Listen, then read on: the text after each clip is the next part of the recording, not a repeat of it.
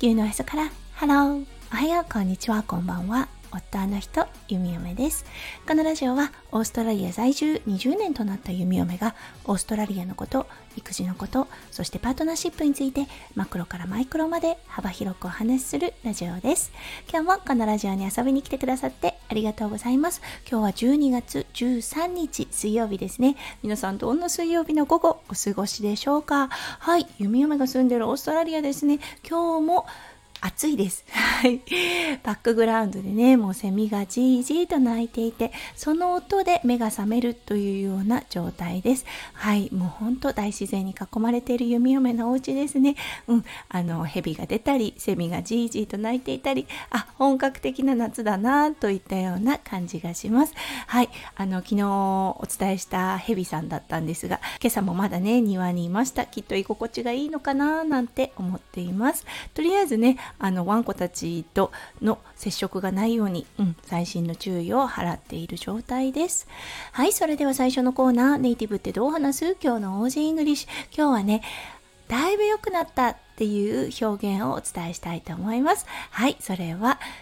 I feel heaps better です。はい、これ heaps better だけでも通じます。そう、 heaps がとても、そして better が良くなったというような感じで、もし息子くんがね、はい、もう少しあの年を重ねて How you feeling って言ったら heaps better みたいな感じで言うのかななんて想像ができました。はい、それでは今日のメインテーマに移りましょう。今日のメインテーマは子供から学ぶです。それでは今日も元気にゆみよめラジオをスタートします。はい、息子くんだったんですが、月曜の夜、そして火曜の夜ですね、結構な高熱を出してしまいました。そう、あのもう本当に典型的な風邪をひいてしまったような状態でした。そう、でも夜中に熱が出て、朝はそこまで、ちょっと微熱ぐらいかなといったような状態がふつかかん続いて、その間にね、息子くんを観察していたんですよね。そうしたところ、やっぱりね、あのあ息子くんから学び取ること多いなと思ったんです。はい、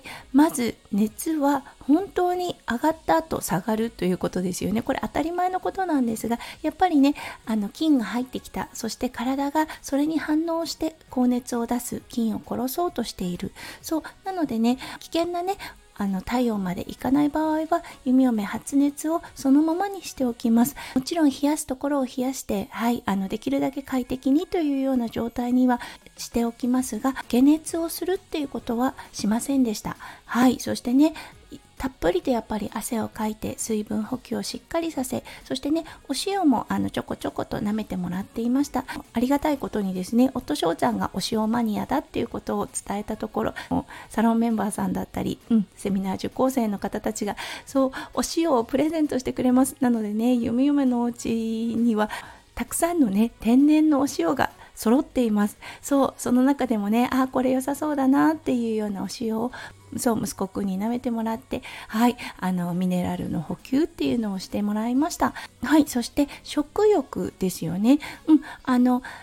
このふつかかん、息子くんが食べたいものを食べてもらいました。はい、あのー、やっぱりね、食欲ないときは食べなくていいなと弓嫁は思っています。無理して食べさせなくてもいいかなと思っているので、そう、息子くんが食べたいという時に食べたいものを聞いて、そう、渡していました。それがリンゴをすりおろしたものであったり、桃を切ったものであったりと、息子くんが選んだものはおせんべいが食べたいと言っていた時もありましたね。これはまた後日、息子くんがね、食べたがった意外なものがあったので、はい、これはね、明日にでもお話ししたいと思います。はい、そして昨日だったんですが、そう、夜中に結構高めの熱が出ていました。で、朝起きたところ、もう微熱もなく、はい、普通の平熱状態に戻っていました。元気そうだなと思ったので、昨日だったんですが、ミュージッククラスの最終日となっていました。どうかななんて思ってたところ、そう、咳等もしてなかったので、ありかもと思って息子くんに聞いてみたところ、行きたいと言っていたので、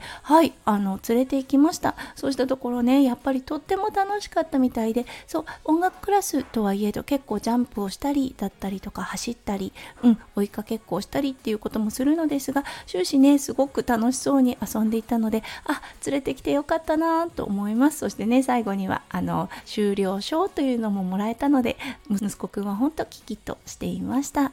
ゆみおめ、看護学生の時に小児病棟に数週間お世話になったことがあったのですが、その時に感じたこと、もうね、初日、そう、あの病院に入院する日ですね、ぐっぐったりとしていて、大丈夫かなこの子って思うような子が、そう にさんにちしてですね、超回復をして、もうあの走り回ってるのがこの小児病棟の特徴でした。弓嫁が研修をしたところは、あの本当に大病院の小児科ということではなかったので、入院が必要とはいえど、うん、あの大きな手術が必要な子たちであったりとか、慢性の症状があるという子たちではなかったので、余計にねそれを感じたのかもしれませんが、やはりね子供ってそうものすごくね回復が早いんだなと思いました。そう、そして体の起こす反応を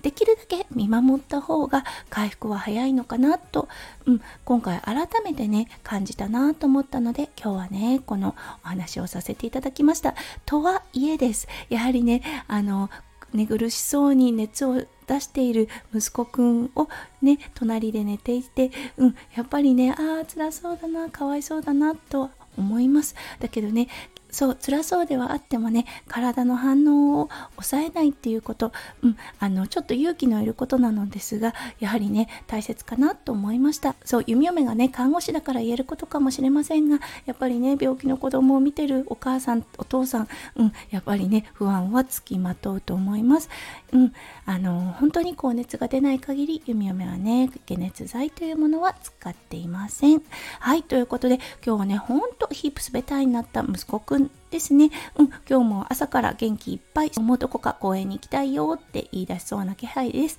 うん、外は暑いのでね、そう体力持ってかれないように、うん、あの今日も一日元気に過ごしていきたいと思います。